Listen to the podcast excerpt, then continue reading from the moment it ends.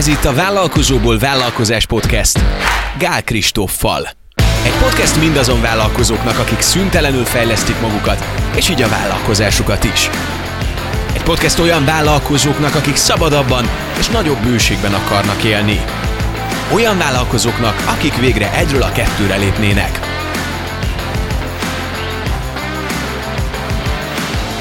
A vállalkozói lét szükséges velejárója, hogy átlássuk vállalkozásunk pénzügyeit.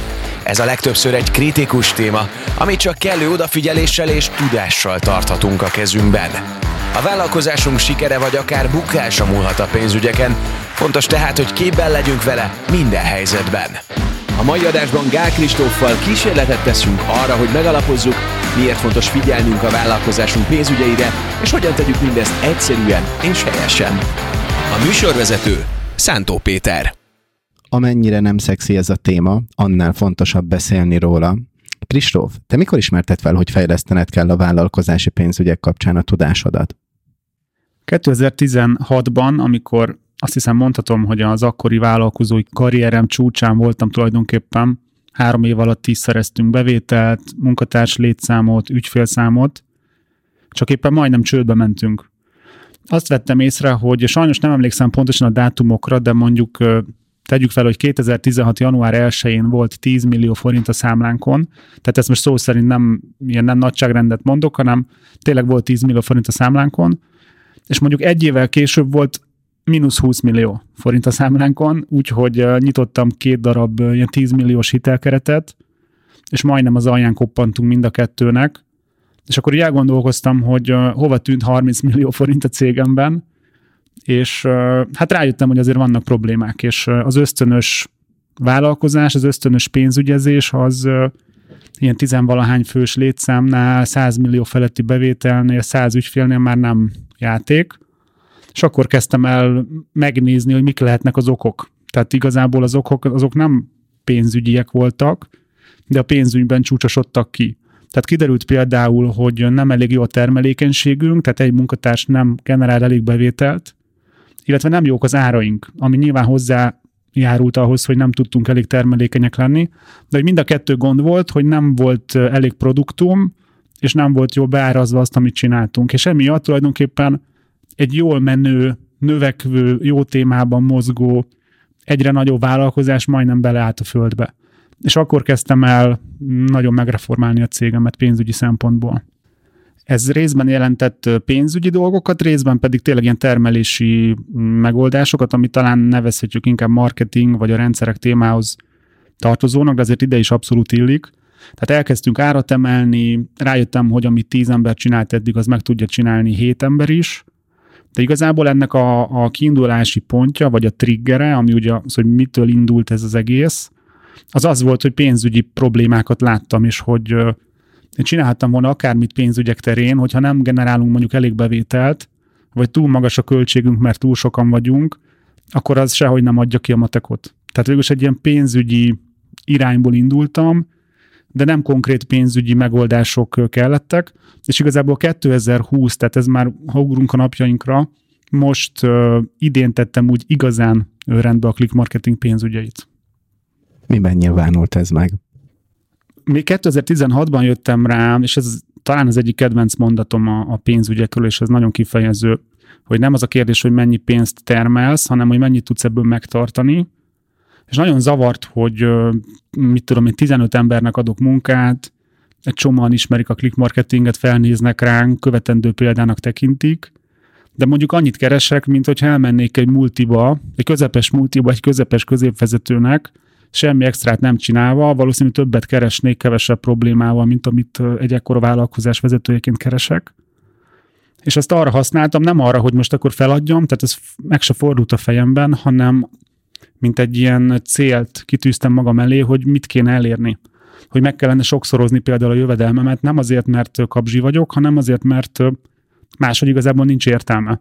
És ez egy több éves folyamat volt, amire úgy az egész céget át tudtam struktúrálni úgy, hogy annyi pénzt generáljunk olyan költségszint mellett, mint ma, és igazából a koronavírus már, tehát 2020 márciusi betörése adott egy újabb pofont olyan értelemben, hogy nem volt igazából különösebb veszélyben a cég, de mondjuk ez nem biztos, hogy rajtam múlott. És 2020 márciusában kezdtünk el például tartalékot képezni, amire nagyon könnyű lett volna azt mondani, hogy hát ha valamikor nem kezdek el tartalékolni, akkor 2020 márciusra, de elkezdtünk tartalékot képezni, és mára ez egy szemmel látható összeg lett, és hogyha érdekes, akkor erről is beszéltünk, hogy ezt pontosan hogy csináljuk. Szerintem érdemes egy kitérőt tenni, mert egyrészt az, ami a tavalyi évben volt, és még mindig tart, az szimbolizálja, hogy bármikor történhet valami amire nem vagyunk felkészülve, és pár helyen olvastam is azt, hogy hát hogyan lehetett volna felkészülni a Covid-ra, hát úgy, hogy előtte pár évvel már elkezdünk erre alapozni. Van, amikor beüt az, amire nem számítunk, és mégis amit mi megtehetünk, az az, hogy felkészülünk arra, amire nem tudunk felkészülni, vagy legalábbis van valamilyen tervünk, hogy ilyenkor hogy kezdünk el cselekedni, úgyhogy szerintem egy nagyon jó példa lenne, hogyha végigvennéd azt, hogy ha már tartalékot képzünk, mikor máskor kezdjük el, mint a Covid elején? Igen, én azt mondtam ki magamnak 2020 márciusában, hogy lehet, hogy most ez a válsághelyzet engem úgy talált el, vagy a cégem, hogy nincs egy forint tartalékunk se igazából, Mondjuk valóságban például hitelkeretünk van, tehát egy, egy több tízmillió forintos ilyen hitelkeretünk van, amihez lehet nyúlni, tehát ténylegesen nem álltunk az halál szélén, de igazából saját pénze, saját kesse, saját tartaléka nincs, vagyis nem volt a click marketingnek. Szóval azt mondtam magamnak, hogy lehet, hogy ez most így van, hogy nekünk ez gondot okoz, és hogy ugye ezt, lehet ezt hallani, hogy akik igazán gazdagok, vagy akik jó formában vannak pénzügyileg, ők a válságból például tudnak profitálni, tehát mondjuk tudnak venni mondjuk részvényt, vagy akár ingatlant, vagy ilyesmi.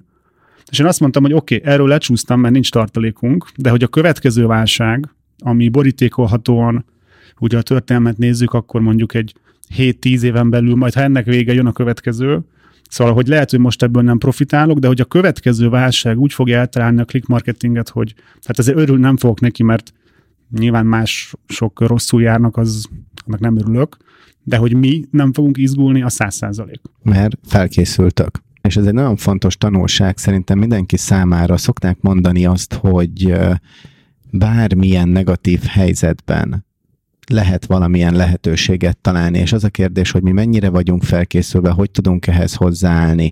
Ez pedig már csak rajtunk múlik. Vannak azok a külső körülmények, amikre nincsen ráhatásunk, lásd egy világszintű válság, viszont az, hogy mi ezt hogy kezeljük, és hogy, kez, hogy, hogy tudunk kialakítani pozitívumokat benne, azt mi magunk csak a saját felelősségünk, és hogyha valaki pontosan vállalkozó szellemű, akkor ezt nem hagyhatja ki a képletből.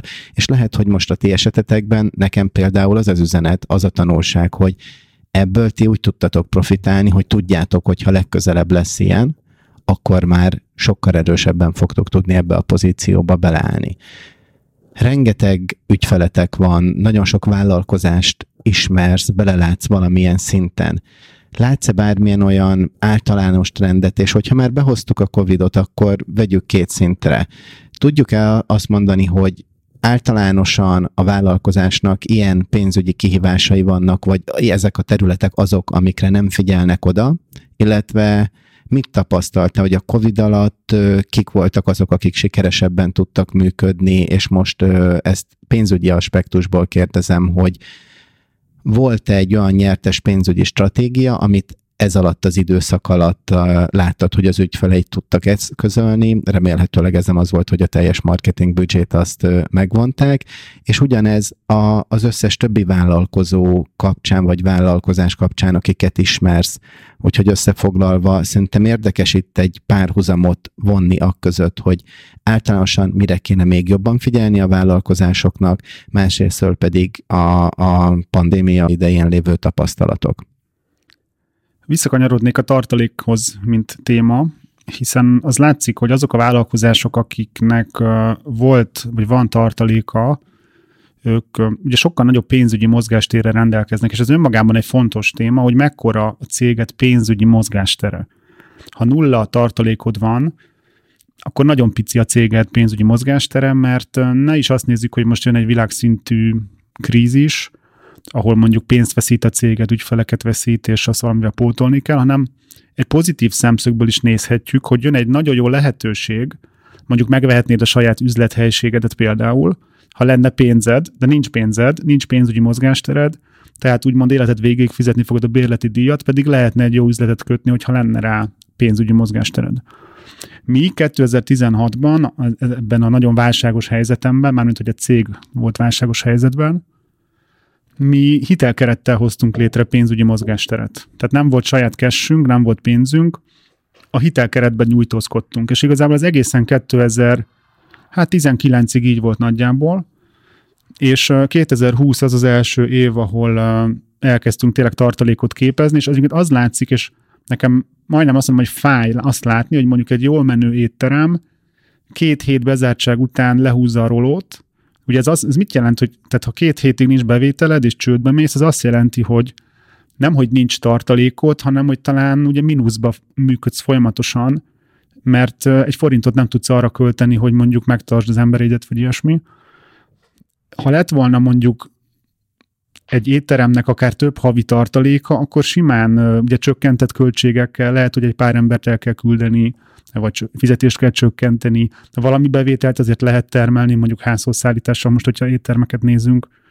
Tehát, hogy csökkentett bevétel, csökkentett költség plusz tartalék mellett azért egész sokáig ki lehet húzni. Szóval a lényeg, a lényeg, mi azt kezdtük el 2020 márciusában, hogy elkezdtük a bevételünk egy bizonyos százalékát folyamatosan félretenni, és ezt kétféleképpen is csinálom.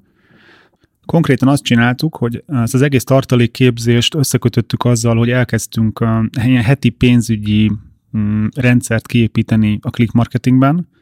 Ez azt jelenti, hogy a bejövő és a kimenő pénzeket heti szinten figyeljük, és a tartalékra létrehoztam egy alszámlát a bankunknál, ezt tartaléknak nevezzük, és direkt egy másik banknál létrehoztam egy másik bankszámlát, amit vésztartaléknak nevezek, és minden áldott héten azóta, amióta ezt elkezdtem, a bejövő bruttó bevételünk, tehát áfástól mindenestől mi bruttóban nézzük, hogy mennyi pénz jön be a bankszámlánkra.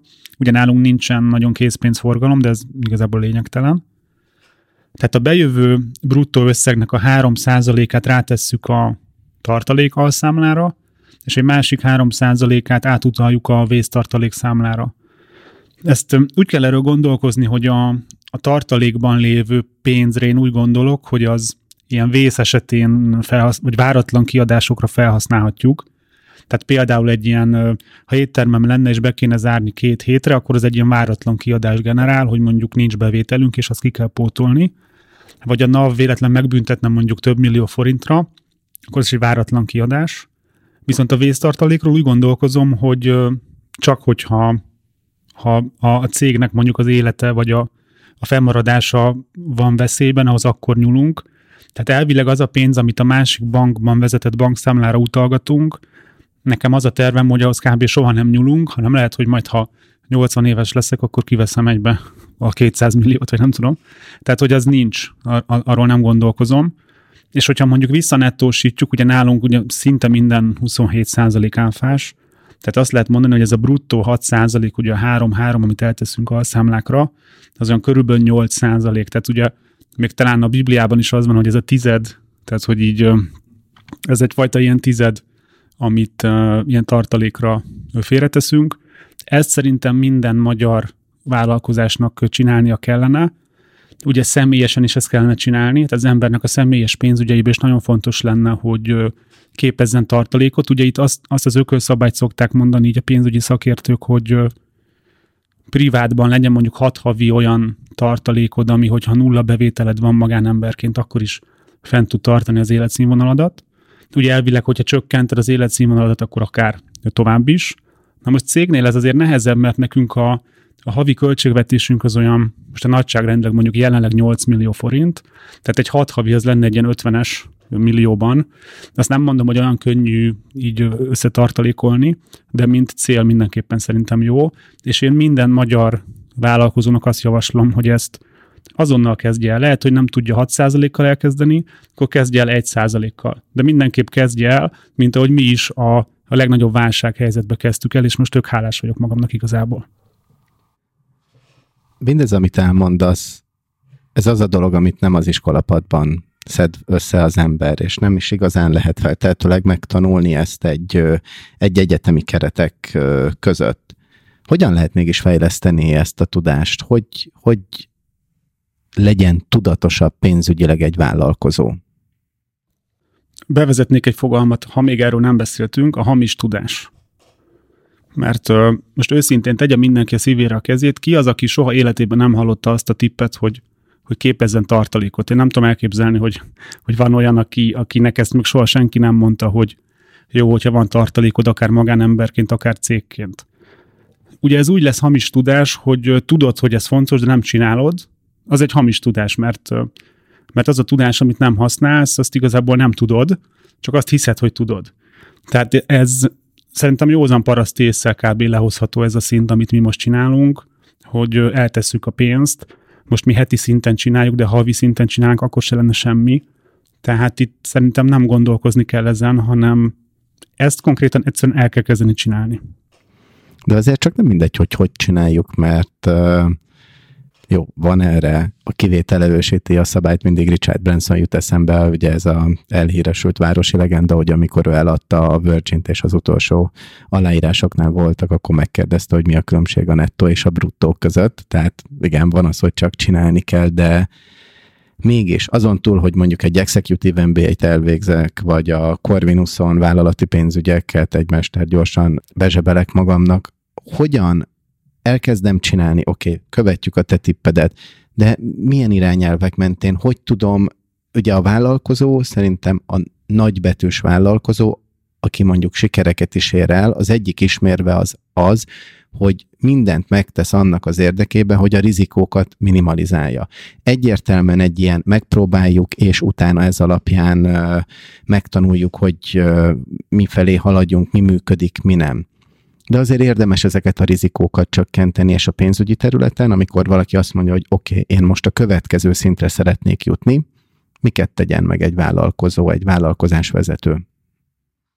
A legfontosabb szerintem az, hogy egyszerűen az ösztönös szintről fel kell emelkedni egy tudatos vállalkozás szintjére, tehát be kell azt látni mondjuk önismeret szinten, hogyha valamihez mondjuk nem értek. Tehát hogyha gőzöm nincs arról, hogy hogy kellene a cégem pénzügyeit csinálni, akkor ezt lássam be, kérdezzem meg azt, aki ért hozzá, kérdez, vagy hallgassam a vállalkozóból vállalkozás podcastet, vagy tehát szedjek fel annyi tudást, amivel tudom csinálni. Én csak arra szeretnék rávilágítani, hogy én a 15 éves karrierem során azt látom, legalábbis magamon, de másokon is, hogy hogy a túlgondolás az, ugye ez a, hogy is van a mondás, hogy a, a tett halála a gondolat, szerintem ez nagyon ideillik, mert ezen a konkrét például tartalékolási témán olyan nagyon sokat nem lehet gondolkozni, hanem el kell egyszerűen dönteni, hogy mostantól megnézem, hogy mennyi pénz jön be, és 10 forintból egyet mindig elteszek, pont. Lehet, hogy az derül ki, hogy nem tudok ennyit eltenni, mert nem jók az áraim, nem jó a termelékenységem, stb oké, akkor elteszek százból egy forintot, és majd akkor kitűzöm, hogy minden hónapban megpróbálok egyre többet. Tehát ezt tényleg egyszerűen el kell kezdeni csinálni.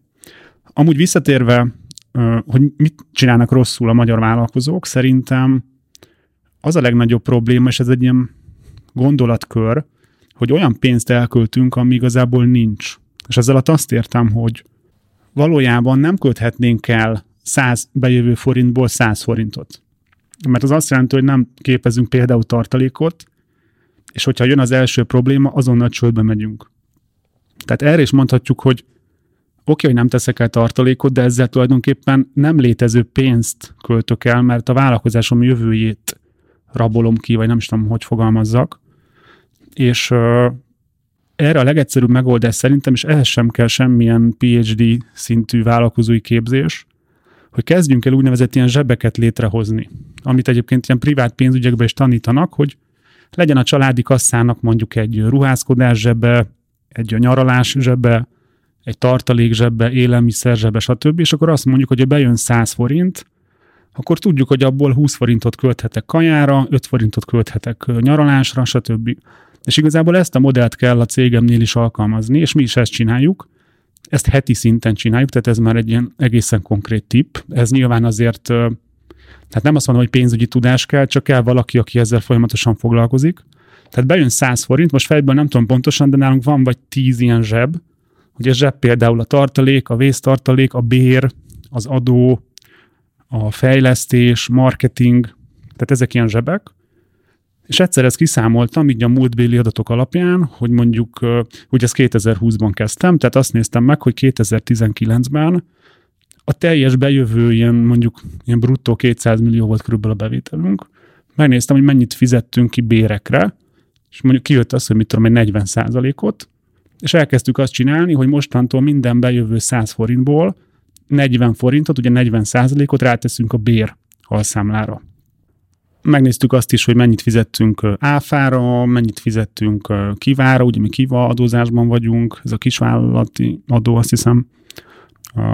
És akkor mondjuk kijött az, hogy most mondok egy példát, nem tudom fejből, 20% volt az adó, akkor 100 forintból 40 megy a bér alszámlára, 100 forintból 20 megy az adó alszámlára, stb. stb. Három ugye a tartalék, három a vésztartalék, és így kijön a 100 százalék, és tulajdonképpen a cégünknek a fő folyószámláján elvileg nem tartunk pénzt, hanem ahogy bejön a pénz, egyből letoljuk a számlákra, és hogyha bért kell fizetnünk, akkor azt a bér alszámláról fizetjük, és ennek az egész hókuszpókusznak az az értelme, hogy így nem költünk el olyan pénzt, ami nincs. Mert lehet, hogy látod azt fizikailag, hogy van a bankszámlándon mondjuk 5 millió forint, de mondjuk, mit tudom én, szeptember 19-e van, és szeptember 20-án kéne fizetni 5 millió forint áfát, ezért ha te 19-én elköltöd azt a pénzt, akkor nem fogsz tudni áfát fizetni, mert igazából az a pénz az nem szabadon lévő pénz, hanem az egy adó pénz, csak nem látod.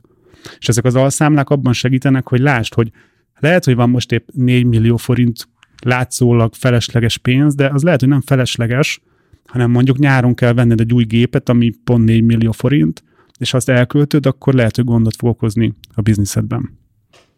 Csak így lehet hosszú távon nem hogy csak fenntartható, de fejlődő vállalkozást építeni, de ha ezek a gondolatok bármilyen szinten bonyolultak, vagy, vagy nehéznek tűnnek, akkor ezt, ezt személyes szinten is meg lehet próbálni, hogy azelőtt, mire előtt saját magunknak látjuk, hogy egy hónapban mire kéne költenünk, lakbérre, kajára, csekket befizetni, még azelőtt tegyünk félre, legyen ez a megtakarításunk, és kezeljük úgy azt a pénzt, ahogy te is mondtad, Kristóf, hogy az nincs is.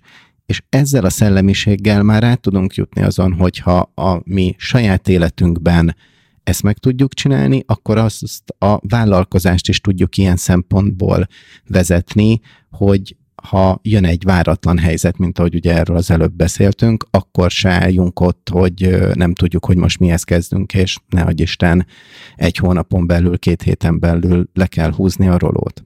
Átbeszéltük a költségeket, a bevételeket, hogy milyen praktikák vannak, hogy érdemes hozzáállni, de egy fontos témát még kihagytunk, az pedig a profit, és rengeteg vállalkozás esetében ez az egyik legédesebb, legérdekesebb dolog, hogy termeljünk profitot. Hol helyezkedik ezzel a vállalkozásnak az eredményességének a szempontjából, és akár a, a nálatok, ti ezt, ezt hogy kezelitek, hogy profitot maximalizálunk, vagy nem fontos, az majd csak egy életszakaszban ér el egy vállalkozásnál, egyáltalán mi az, hogy profit? Csak egy pénzügyi profitról beszélhetünk? Annyi mindent érintettünk már a pénzügyek területén, és szerintem ez is egy olyan hiedelem, ami nagyon sokszor az emberek fejében az, hogy jó, lesz egy bizniszem, és akkor az rengeteg profitot fog termelni. Emögött sokkal több van. Van egy olyan koncepció, amit uh, 10x-nek neveznek, vagy 10x angolul, ez ugye arról szól ez a, ez a 10x koncepció, hogy tízszerezzük meg a vállalkozói eredményünket. És elsőre lehet, hogy mindenki arra gondolna, hogy az azt jelenti, hogy keressek tízszer annyit, de ez a tízszerezés jelentheti azt, hogy mondjuk kétszer annyit keresek, de mondjuk fel annyit dolgozom, plusz háromszor annyira szeretem a vevőimet, plusz segíteni tudok egy, nem tudom, civil szervezetnek, boldogabb vagyok, tehát így nyilván ezek közül nem mindegyik mérhető ilyen egyértelműen, hogy most hány X, de hogy az ennek a lényege, hogy valahogy az életedet, mint vállalkozó, ha most maradnánk ennél a 10x-nél, hogy tudom tízszeres szintre emelni, aminek nyilván része lehet a pénzügy, de a szabadidő, a kapcsolatok, stb. Egyébként egy vállalkozásnál szerintem nagy hiba lenne túlságosan elmosni a pénzügyi profitnak a fontosságát, mert én azt látom, hogy akik azt mondják, hogy nekem nem fontos a profit, meg nem a pénzért csinálom, hogy általában emögött ilyen, most nagyon leegyszerűsítem, olyan kamu dolgok állnak, hogy a vállalkozó nem tud egyszerűen akkor a profitot elérni, amikor szeretne, és ahelyett, hogy ezt valahogy elérné, és mondjuk szembenézne azzal, hogy erre nem képes, inkább azt mondja, hogy nekem nem fontos a profit. És ezen a szakaszon egyébként én is átmentem, hogy nekem nem fontos a profit, de mostan, Pedig az volt. De mostanra rájöttem, hogy ugye ezzel nem fontos a pénz. Én arra jöttem rá, hogy nagyon nem ugyanaz, hogy én azt szeretném, hogy ne legyen nekem fontos a pénz, vagy pedig tényleg nem fontos a pénz, és már egy ilyen butha vagyok. De egy vállalkozásnál szerintem hiba is azt mondani, hogy nem fontos mondjuk a profit, mert egy vállalkozásnak az életképességét mutatja az, hogy mekkora profitot tud termelni, és azzal senkinek nem teszek jót, hogyha a vállalkozáson profitjáról mondok le, mert akkor előbb-utóbb csődbe fogok menni, és hogyha csődbe megy a cégem, akkor a munkatársaimnak nem lesz munkája, az ügyfeleinket nem tudjuk kiszolgálni, nem fogok tudni annyi adót fizetni, tehát az igazából senkinek nem jó, ha én nem tudok profitot termelni, de ezt valahogy az embernek fejben szerintem helyre kell tennie, hogy ez nem baj, vagy nem bűn az, hogy sok pénzt termelünk. Ezzel kapcsolatban nekem van egy ilyen ökölszabályom, amit hát egy pár évvel ezelőtt így tanultam, és így, így elhittem, és elkezdtem azóta alkalmazni, hogy egy ilyen ökölszabály szerintem az, hogy 20% profitot termeljen a céged. Hogyha ennél sokkal kevesebbet tud termelni, akkor valami nem stimmel. Lehet, hogy ennél többet tud, meg lehet, hogy nem minden vállalkozásnál ez ilyen kőbevésett a 20, de szerintem, ha egy magyar kisvállalkozó kitűzi azt magának, vagy megnézi, hogy a 20%-hoz képest hol van, és mondjuk óriási a különbség, hát negatív irányba, az mindenképp baj. És itt gyorsan hozzátenném azt, hogy itt azért nem minden vállalkozásnál ugyanazt kell nézni. Mert mondjuk egy szolgáltató cégnél, ahol ugye az árrés az gyakorlatilag a bevétel, tehát nekünk, hogyha 100 millió bevételünk van, az tulajdonképpen az mind a 100 millió árrés, tehát nem kell árukat megvenni, amit eladunk. De mondjuk egy kereskedő cégnél a 100 millió forint bevétel, az jelentheti azt, hogy igazából abból 80 millió forint az, hogy megvette az árut, amit eladott 100 millióért, és akkor náluk az ár is igazából 20 millió forint. Ez így érthető, ugye? Nekem teljesen remélem a hallgatóknak is. Tehát, hogyha ennél a kereskedő cégnél 100 milliós bevételből 20 millió az árés, akkor itt a 20% profitot a 20 millióra kell vetíteni. Tehát akkor egy 100 milliós kereskedő cég nem fog tudni valószínű 20 millió profitot termelni, hiszen eleve 80 milliót költött az árura, és utána van még ugye bér, stb. Tehát itt, itt elválik azért a szolgáltatás, a kereskedelem, meg akár a termelés is, csak a termelés azt annyira nem ismerem. Hát főleg, hogyha mondjuk 80 milliós az árukészlet, itt a 10x-et nehezen lehet érvényesíteni ilyen tekintetben, de ha már behoztál egy változót a képletbe, a könyvedben átfogóan beszélsz a bevétel per X vagy kiadás per X-ről, de biztosan vannak a hallgatók között olyanok, akiknek ez még semmit sem mond. A bevétel per X azt jelenti, hogy megpróbáljuk a bevételt valamire rávetíteni, mert most azt mondom, hogy nekem van egy 100 milliós cégem, azt mondja más, hogy nekem meg egy 200 milliós, nem biztos, hogy ez olyan sokat jelent önmagában, mondjuk, hogy mennyi a bevételed. De ha azt mondom, hogy van egy 100 milliós cégem, aminek az egy főre eső éves árbevétele 10 millió forint, tehát azt jelenti, hogy egy munkatárs egy év alatt 10 millió forint bevételt termel, az azt jelenti, hogy van egy 10 fős 100 milliós vállalkozásom, ami nem rossz értéknek számít, de ha mondjuk a 200 milliós vállalkozásnál van mondjuk egy 5 millió forintos ilyen érték, tehát hogy egy munkatárs egy év alatt 5 millió forintot termel, ugye az azt jelenti, hogy remélem ez még követhető, ez egy 40 fős vállalkozást jelent. Az azt jelenti, hogy tulajdonképpen az én kisebb bevételt generáló cégem elvileg sokkal jobban működik, hiszen egy munkatársam kétszeres bevételt tud generálni, tehát valószínűleg jobban tudom megfizetni a munkatársakat, nagyobb profitot tudok elérni. És visszakanyarodunk oda, összekötve az utolsó két témát, hogy nem feltétlen az a profit maximalizálás a cél. Az, aki azt mondja, hogy nem szeretne profitot, ott azért még mindig érdemes mögé nézni a dolgoknak, de ugyanakkor itt van ez, hogy egy valamilyen szinten egy munkatárs mennyit tud termelni, és hogyha tisztában vagyunk ezekkel a számokkal, és ez alapján tudunk kalkulálni, hogy oké, okay, lehet nekem nincs értelme mondjuk egy két x-et növekednem, mert akkor már mondjuk nem fogok annyit kihozni a per ember, és ez az az optimális pont, amiben én szeretnék maradni, plusz az a profit, amit mondjuk tud hozni, elkezd mondjuk a 20% alá menni, mert ugye annyira kijön mondjuk valamilyen kiadásom. Ezért fontos az, hogy mikor elkezdjük ezt az optimalizálást, és a pénzügyeinket már ilyen tudatosan, hogy mondjuk bevétel per X, kiadás per X, elkezdünk foglalkozni, de tudjuk azt, hogy ezt miért csináljuk, mert nagyon jó, hogy meg lesznek a számok, ezek adatok de mi az a cél? Mi az, amire, ahova el szeretnénk érni? És amikor itt az egész pénzügyekről, mint témáról beszélünk, hogy tudjuk ezt mi a vállalkozásunkban használni annak érdekében, hogy ez tényleg segítse a céljainkat? Szerintem a munkatárs első bevétel egy, egy brutálisan jó és fontos szám. Ez is nagyon egyszerű. Tehát fogd a nettó árbevételedet, oszd el vele a munkatársaid számát, és kijön egy összeg. Amikor 2016-ban mi majdnem csődbe mentünk, akkor ez az érték, azt először számoltam akkor ki, ez az érték az olyan 6 millió forint volt. És ha kiszámolod, hogy egy munkatárs egy év alatt 6 millió forintot termel, hogy abból mennyi bért tudsz fizetni, ugye tisztán, meg minden másra mennyi jut, akkor kijön az, hogy nem csoda, hogy majdnem csődbe mentünk. A mai érték ez, ugye négy évvel később, most fejből nem tudom, de olyan, tehát legalább a kétszerese.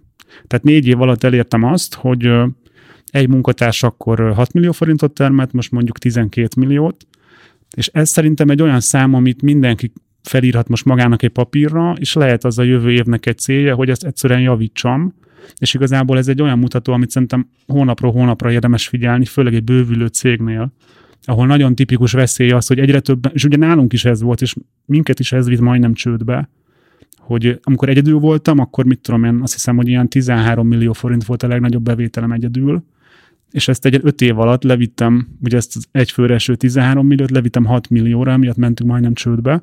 Hogyha akkor is figyeltem volna ezt a számot, akkor feltűnt volna, hogy valamit nem csinálok jól.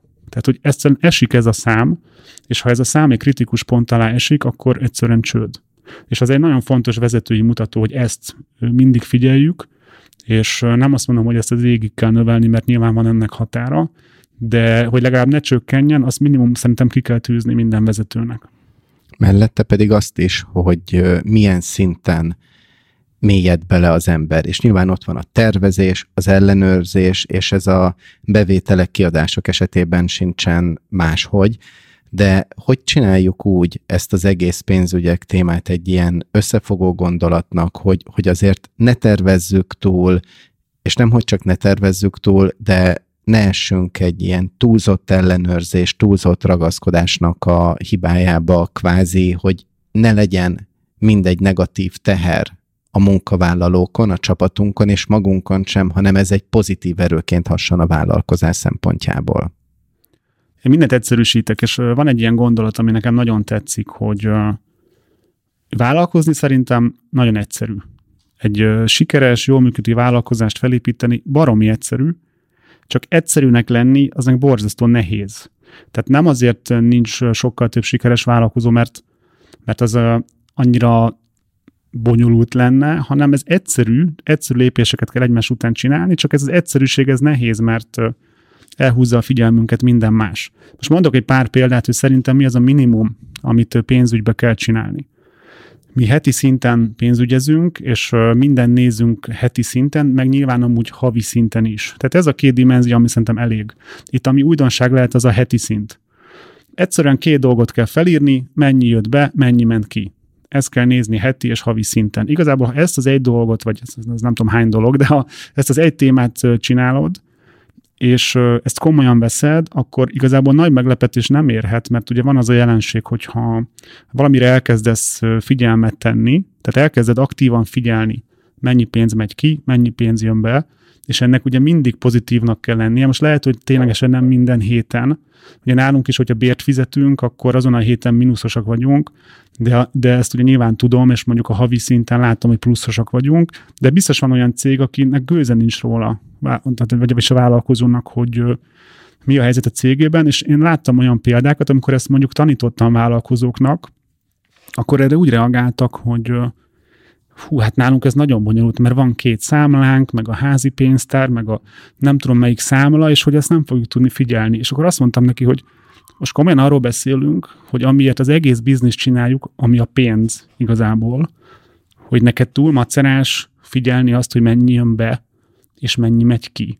Akkor ugye nem csodálkozol, hogy a pénzügyeid nincsenek olyan szinten, mint ahogy szeretnéd, mert neked macera figyelni azt, hogy mennyi pénz jön be, meg mennyi megy ki. Tehát én ezt az egy tippet adnám. Heti, havi szint, mennyi jön be, mennyi megy ki, és ez akármilyen bonyolult, ezt valakinek egyszerűen csinálnia kell, és a vezetőnek pedig figyelnie kell. Igazából ez a cashflow-nak az alapja is tényleg, hogy ha más nem, ha hasonló a cég, hogy mondjuk a legtöbb az bankszámlán követhető. Hát az, hogy egy heti statisztikát letöltsön, alapból be meg tudja nyitni Excelbe, Google Sheets-be, bárhol, és ez követi magának, iktatja, ez nagyon egyszerű, és ott lesznek a historikus adatai. Aztán, hogyha majd egyszer mondjuk elér egy olyan érettségi szintre, hogy lesz egy pénzügyi vezetője, vagy megbíz erre valakit, aztán ebből a cashflow-ból már egy olyan bonyolult összetett makrokkal tűzdelt ábra jön, ami már magából kiadhatja azt, hogy már a könyv előtt tud dolgozni, és abból készül a mérleg, de azt szerintem az már csak egy kifogás, hogyha valaki azt mondja, hogy nem tud annyit megcsinálni, hogy havi, minimum havi, de inkább mondjuk heti szinten összeírja azt, hogy ennyi jött be, ennyi megy ki, és ezt valahogy mondjuk, ha belveszünk még egy dimenziót, hogy odaírja, hogy mi volt a terve arra a hónapra, és mi az, ami megvalósult, és hogy ezen elgondolkozzon. Még egy tippet adnék, amit nagyon érdemes figyelni, és nekem is benne van a pénzügyi táblámban, hogy mennyi a tartalékszámláknak az egyenlege. És amióta ezt csinálom, azóta komolyan mondom, egy ilyen öröm tehát én is úgy voltam vele, hogy most a franc akar annyi számot mindig nézni, meg, meg hogy csináljuk a bizniszt, most itt mit nézegetjük, hogy mi történt, az nem visz előre. De hogy amióta például tartalékolunk, azóta minden héten várom, nézem, hogy na, na mennyivel nőtt a tartalékszámla, ami ugye egy olyan pénz, ez elvileg akár soha nem akarok hozzányúlni. És ez nem is a profit, de mégis ez téged motivál, ez lelkesít. Igen, és ez is egy fontos, most már úgy látom, hogy egy fontos vezetői mutató, hogy a cégednek mekkora a tartaléka. Ha ezt egyáltalán tovább visszük, akkor ezt aktívabbá lehet azzal tenni, hogy hogy mondjuk hány havi működési tartalékotok van. Mert azt, hogy most azt mondom, hogy van 5 millió tartalékunk, az nem mond semmit, mert ha nem mindegy, hogy 1 millió a havi költségvetésünk, amúgy vagy mondjuk 50 millió, de ha azt mondom, hogy van 6 havi működési költség, ami 0% bevétel mellett is a bérekre, meg mindenre elég, akkor azt, azt mindenki érti. Költségcsökkentés nélkül. És ez szerintem simán lehet egy cél ami azt jelenti, hogy nem az első pár hónapban, amikor elkezdjük a vállalkozásunkat építeni, de amikor már egy stabilizálási és növekedési szakaszban vagyunk, hogy legyen egy fél éves félretett dolgunk akár két számlára is, ahogy te mondtad, egy vésztartalék és egy tartalék, ez szerintem megint egy olyan alapcél, amit, hogyha valaki fenntartható vállalkozást szeretne építeni, amiben benne van a növekedési potenciál, és amikor belemegyünk egy kátyúba az úton, tudjuk, hogy akkor is van kapacitásunk tovább menni, ez megint egy olyan alapcél lehet, ami motiválhatja, hogy te is motiválva vagy attól, hogy megnézd azt, hogy hétről hétre, hogy nőnek a, a tartalékszámlák. Igen, és ez egyébként nagyon könnyű, tehát ennyi matek talán még szóba is belefér.